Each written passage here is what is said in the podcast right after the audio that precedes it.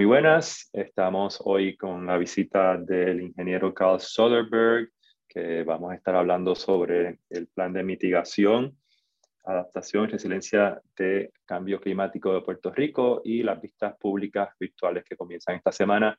Eh, Carl, bienvenido al programa y al podcast. Muchas gracias por la invitación y qué bueno que tengo esta oportunidad de hablar sobre las vistas públicas y otras iniciativas del, del comité. Como no, pues estamos hablando del Comité de Asesores y Expertos de Cambio Climático, que fue un comité que ha sido creado por la Ley 33 del año 2019. Y para repasar el, con la audiencia nuestra acá, ¿cuáles son ¿cuál es el propósito eh, principal del comité? Sí, eh, el comité eh, tiene varias responsabilidades, pero la principal es desarrollar un plan de mitigación, adaptación y resiliencia al cambio climático para Puerto Rico.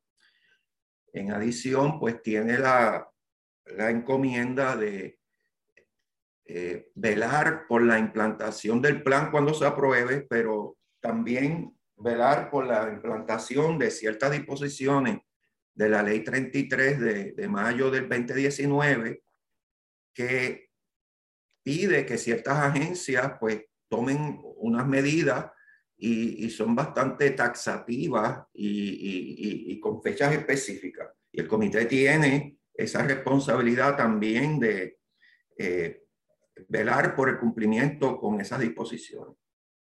Bien, estábamos hablando de que esta semana, eh, el viernes 29 de abril y el sábado 30 de abril, eh, se van a estar abriendo vistas públicas para el bosquejo eh, del plan, eh, que es un dato interesante porque no siempre se abre para vistas públicas eh, desde el comienzo del diseño y de la propuesta de bosquejo del plan.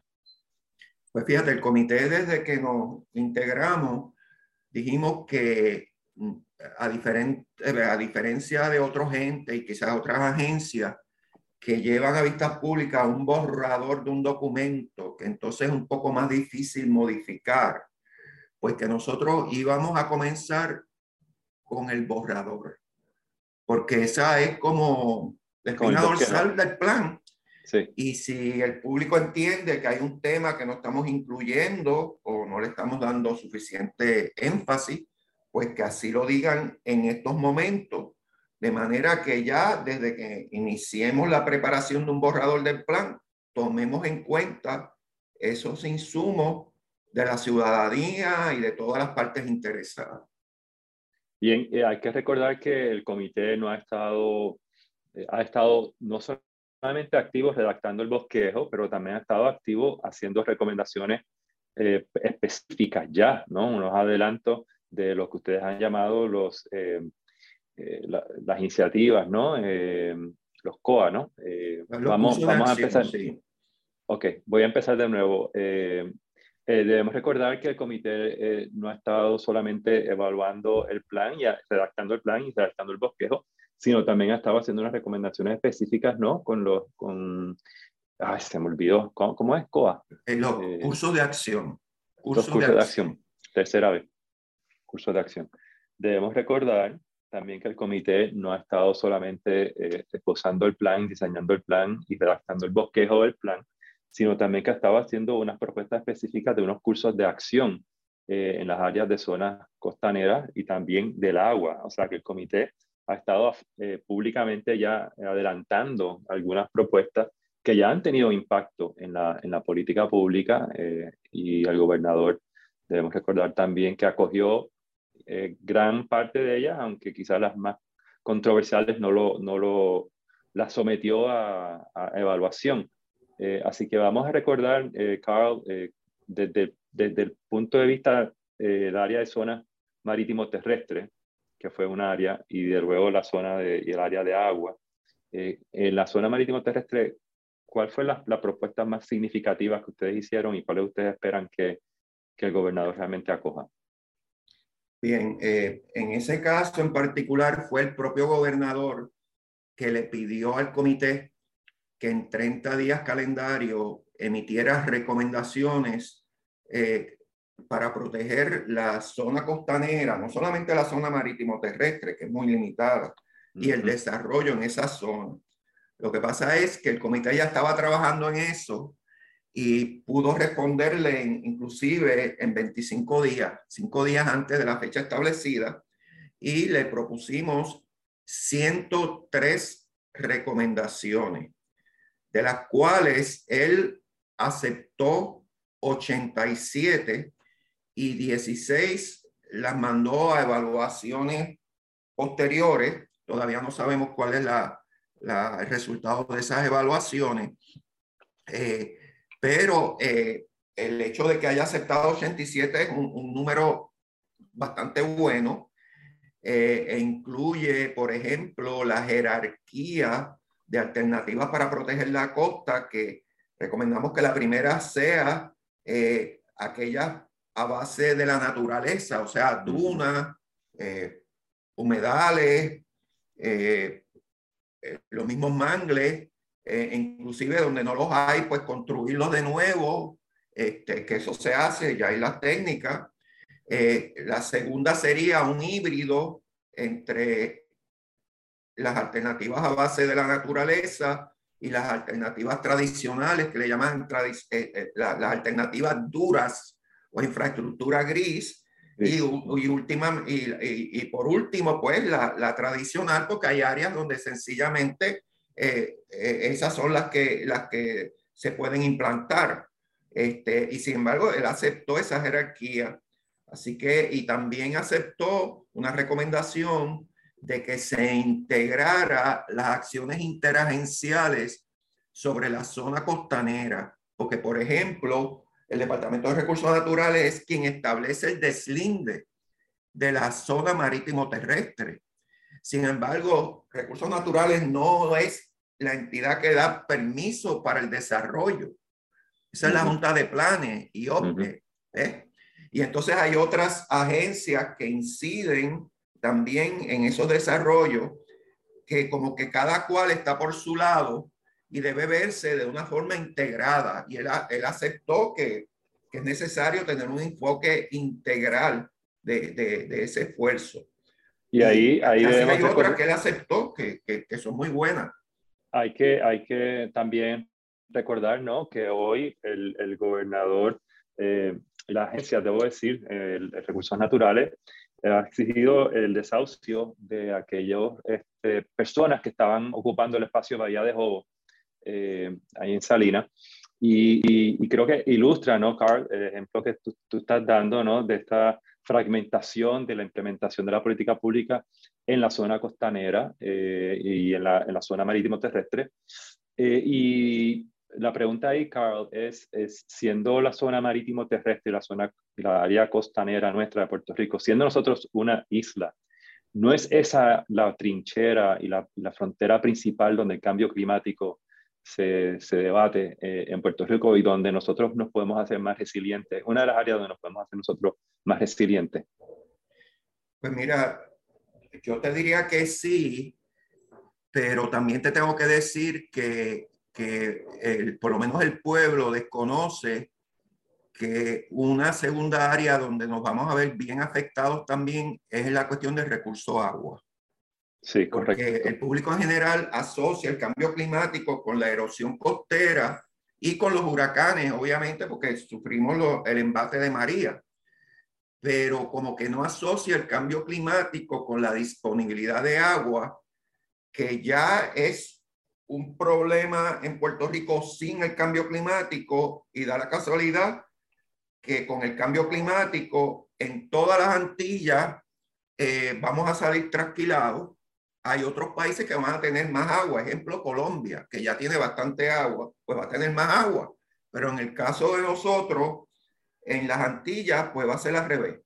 Y, y, eso es, algo que, que, hay que ir creando conciencia para, para, enfrentarlo. Pero sí, eh, el, el, punto principal es la costa. Y, y, es más allá, porque la gente entiende por costa la playa, hasta donde llega la arena no, no, no. La zona costanera, por definición legal, es hasta una milla dentro de la costa. Eso no quiere decir que no haya desarrollo ahí, pero se tiene que planificar bien eh, eh, esos terrenos. Sí, y Carl, estábamos, eh, obviamente los dos temas se cruzan, ¿no? El tema del agua y, y la zona costanera, pero ciertamente el recurso agua es el área donde también el, el, comité ha estado muy activo y recomendó, si no estoy equivocado, unas 57 cursos de acción específicos con respecto al agua y claro que tú has trabajado con este tema por muchísimos años.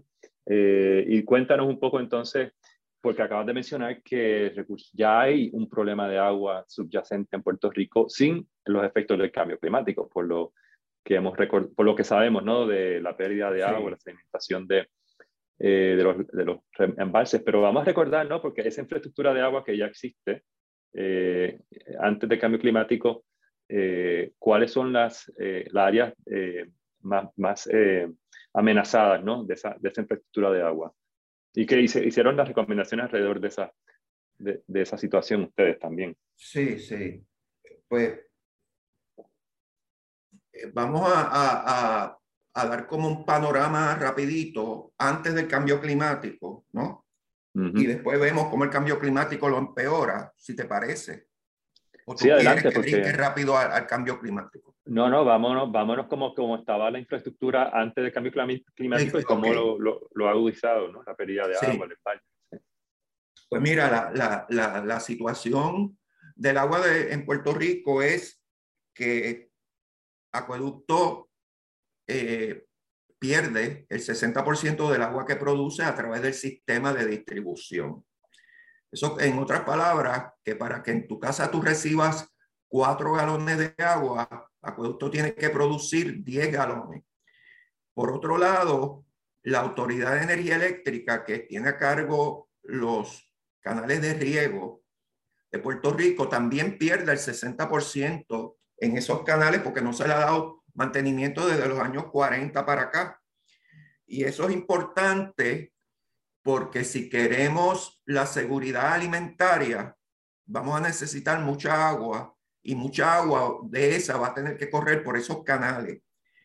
Y cada vez que se habla de la seguridad alimentaria, se trae a colación de que si hay suficientes terrenos con vocación agrícola o que los estamos perdiendo, pero nadie trae a colación que necesitamos agua. Y yo te puedo decir ahora mismo que el factor limitante va a ser el agua y no el terreno. Pero eso lo dejamos quizás para otro podcast. Eh, la, la, cuestión es que también tenemos la situación de, de los embalses que están eh, llenos de sedimento, carraízo, la mitad o más, dos bocas, que suple el superacueducto y que quiero aclarar que no solamente esa agua llega a los municipios entre Arecibo y San Juan y el área metropolitana, agua del superacueducto llega hasta partes de San Lorenzo. O sea que es una, algo clave aquí. Sin embargo, el, el, el embalse Dos Bocas está sedimentado en un 73%. Y nadie está hablando del dragado o de tomar medidas eh, cautelares con eso. Y, hay un embalse pequeño cerca de Ponce, específicamente en Juana Díaz, que se llama Guayabal, que está como, como un 60, un 70% lleno de sedimento. Y tú preguntarás por qué yo digo que es importante, porque es pequeño, y es que está en el área del acuífero del sur, que el acuífero del sur fue formalmente declarado en, en, estado crítico en el 2016 por recursos naturales y eso quiere decir que si no se toman medidas correctivas podemos perder el acuífero entero, en este caso a la salinización. Entonces, si se pierde este embalse en Juanadía, ¿de dónde tú crees que va a salir el agua? Del agua subterránea. Entonces, lo que va a hacer es acelerar la, salinización de ese acuífero. Y dicho sea de paso, la situación está tan mala, y esto es antes del cambio climático, que en Salinas, y yo digo irónicamente por lo que ha salido a la luz pública en las mareas, se supone que del 2016 para acá no se construya nada porque ese municipio depende totalmente de agua subterránea y no podía sacar ni una gota más porque de lo contrario el, el, acuífero debajo de Salinas se iba a, salinizar. Sin embargo, pues ocurrió lo que ocurrió en, en, las mareas, que es irónico y nadie ha hablado de esa parte, pero en la parte que no es las mareas, ese municipio ha, ha, tenido pérdidas económicas porque sencillamente no pueden permitir ni un restaurante. No estamos hablando de condominios, hoteles, organizaciones, ni una sola casa más. Y el próximo que está en línea es Santa Isabel. Entonces, es, esa es la situación desde el punto de vista de, del agua en Puerto Rico antes del cambio climático. No sé si te quieres algo que, que, te aclare. No, no, yo creo que para la audiencia ha sido importante pues, explicar que eh, la salinización de los acuíferos se debe a la intrusión del agua salina eh, subterránea a los acuíferos porque se extrae más agua dulce de la que se puede reponer y que entonces estamos hablando de una zona sur, Carl, que también ha sido azotada por los terremotos eh, y, y, también pues por una, una área que la economía tampoco ha sido tan bollante como la del San Juan, ¿no? O el área norte. Así que estamos hablando de municipios que dependen muchísimo de la agricultura eh, y que, bien, como tú bien han dicho, eh, de nada vale tener estos terrenos de reservas agrícolas si el agua no va a llegar. Eh, y si lo que se está sacando de los pozos cada vez es más, más salado, pues afecta a la, calidad de, de, los, de, de, los sembradíos. Eso es así. Sí, Entonces, sí, adelante, adelante. Entonces ahora, si tú le sobrepones a eso el cambio climático, que no es que va a ocurrir en, el, este, en, en los años en que nuestros nietos eh, sean mayores, ni nada de eso, está ocurriendo ya. Ahora. Pues tenemos el aumento del nivel del mar, que eso está claro en Puerto Rico porque tenemos dos estaciones de medición, una en La Palguera y otra en el Viejo San Juan que han medido ese aumento paulatino y que del año 2000 para acá se ha triplicado la, la, el rate de aumento, la tasa de aumento. Pues, ¿qué pasa? A medida que aumenta el nivel del mar, entra más agua salada a los acuíferos. Entonces, quiere decir que va a llegar un momento que acueducto va a tener que abandonar los pozos de agua potable que estén cerca a la costa, pero cerca a la costa no quiere decir que esté al lado de la arena, puede ser hasta tres millas tierra adentro. Para que me entiendan, en el puente, antes de llegar a Carolina, sobre la número 3, en el río Grande de Loíza, allá abajo, ya el agua está salinizada en el río. Eso quiere decir que el agua subterránea hasta ese, hasta ahí, que está a tres millas adentro de la costa, ya está salinizado. Entonces, no solamente son los pozos de agua potable de la AAA, sino los pozos que tienen los agricultores. Y como tú dijiste, de hecho, muchas de las cosechas son más, eh, este, eh, eh, más vulnerables al agua salada que el ser humano. Porque el ser humano, después que haya 500 miligramos por litro, podemos tomarnos el agua. Hay ciertas cosechas que con 250 se mueren. O sea que, que aquí estamos hablando de, de, vida y de comida, que también tiene que ver con la, con la vida. Y, eso es el, agua subterránea nada más. Claro, este, tenemos que, recordar también que eh, los patrones de lluvia han cambiado en Puerto Rico también y que eh, eso agrava más la situación, donde llovía menos, llueva, eh, quizás llueve más, llueve más y donde llovía más, llueve menos. pero, o sea, la gente quizás no se acuerda del gran racionamiento del año 94 antes de, que, este, o durante la construcción del, del supertubo. Y, y, y, se, se, pensó que eso iba a solucionarlo, pero realmente fue un parcho, porque lo que estamos hablando aquí es la conservación de las cuencas hidrográficas, la sedimentación. Es como cuando uno empuja una piedra a una montaña y vuelve la piedra y se cae encima de uno mientras la está empujando de nuevo hacia arriba. Eh, así que estamos hablando realmente del manejo de las cuencas hidrográficas para evitar esa sedimentación. Sí, no, y, tú que traes la lluvia, la, los expertos eh, de la NOAA, por un lado, y el IPCC por el otro, que es las Naciones Unidas, proyectan que a corto plazo va a llover 10% menos en las Antillas y ya a mediados de siglo 20% menos. Eso es grande, o sea, es un impacto grande.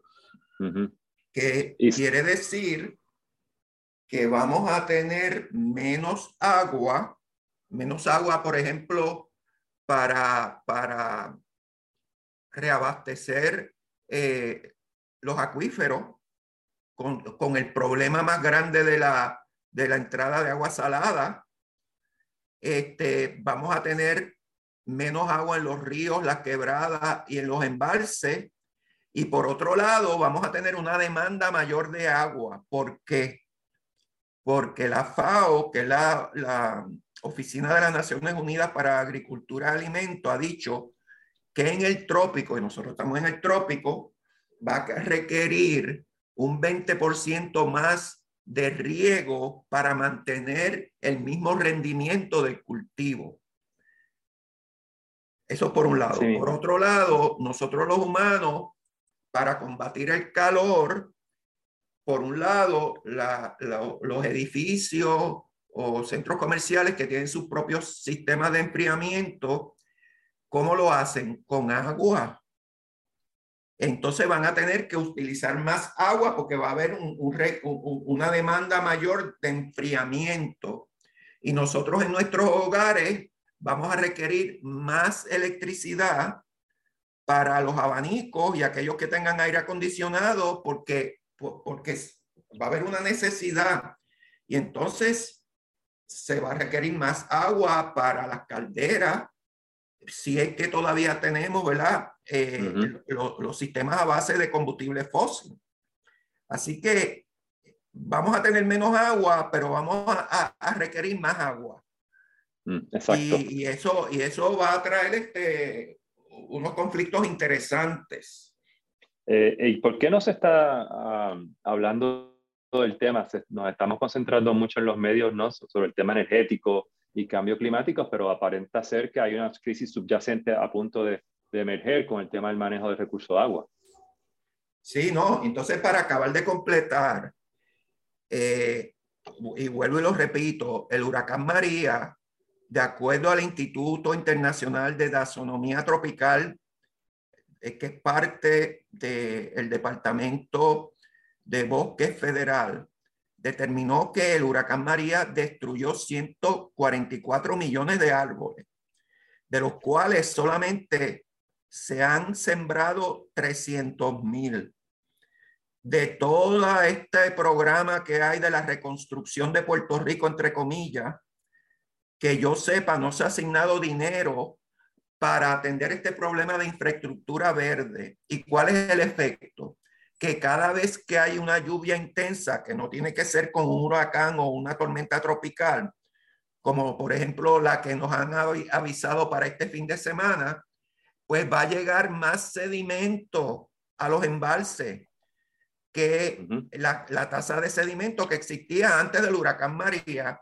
Y para acabar de completar, el sedimento es puro veneno para los arrecifes Así que lo que no se retiene en los embalses llega a la costa y contribuye a la mortandad de los arrecifes. Entonces, mucha gente dice, ah, pero eso allá, eh, eh, los que son así, que no creen en el medio ambiente, dice, ah, pero eso es por los pececitos. No, no, los seres humanos, porque se ha demostrado que los arrecifes amortiguan el 90% de la energía de, las marejadas ciclónicas.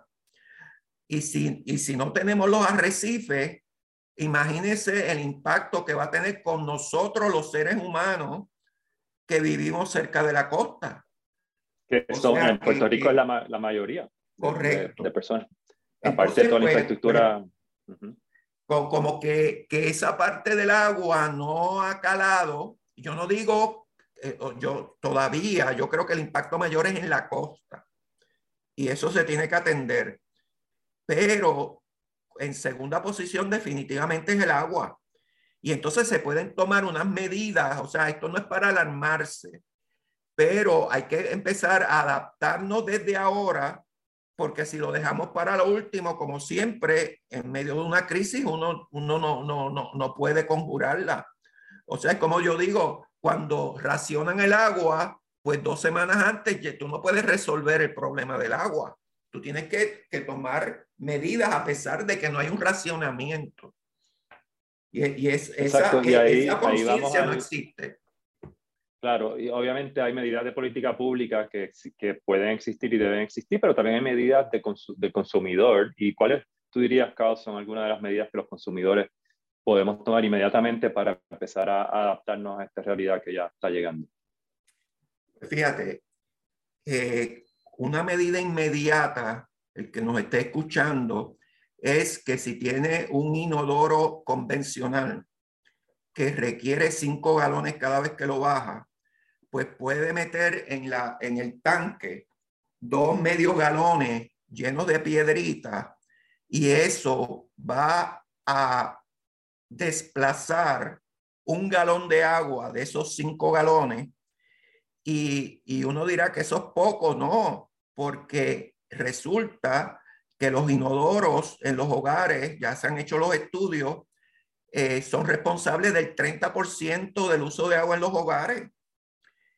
Entonces, no solamente ayuda a economizar eh, eh, agua, sino también le ayuda a su bolsillo, porque le tiene que pagar menos a la AAA. La AAA me va a matar con este consejo, pero, así, más a largo plazo, si tiene la oportunidad de cambiar los inodoros a inodoros eficientes, que yo he cotejado y el precio no es excesivo, es como 100 dólares, 110 ellos usan 1.2, 1.3 galones para bajarlo en comparación a los 5 que los tradicionales utilizan. Y usted paga, aunque usted lo pague de su bolsillo, recobra esa inversión en menos de tres meses y de ahí para adelante se economiza un montón de agua. O sea, que eso es algo que, que uno puede hacer. Lo otro es obviamente que si, que si usted se está afeitando, pues cierre la llave. Si, si se está eh, eh, cepillando los dientes, también cierre la llave.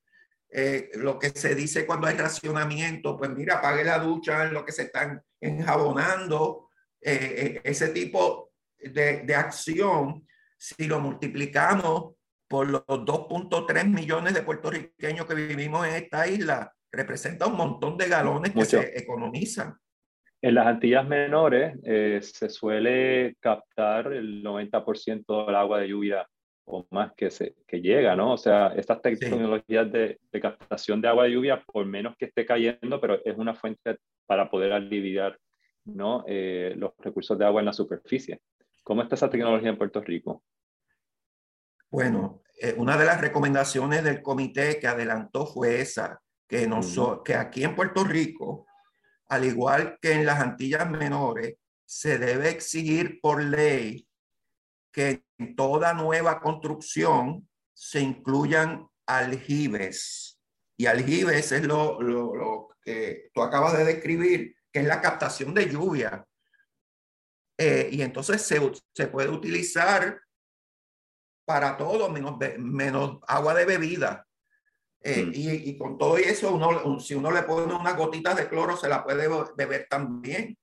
Así que esa, eh, nosotros tenemos que volver al tiempo de nuestros abuelos, porque ante la realidad que vamos a perder el 20% de la lluvia, tenemos que tomar estas medidas que no se pueden tomar de la noche a la mañana, pero hay que comenzar a tomarlas ya.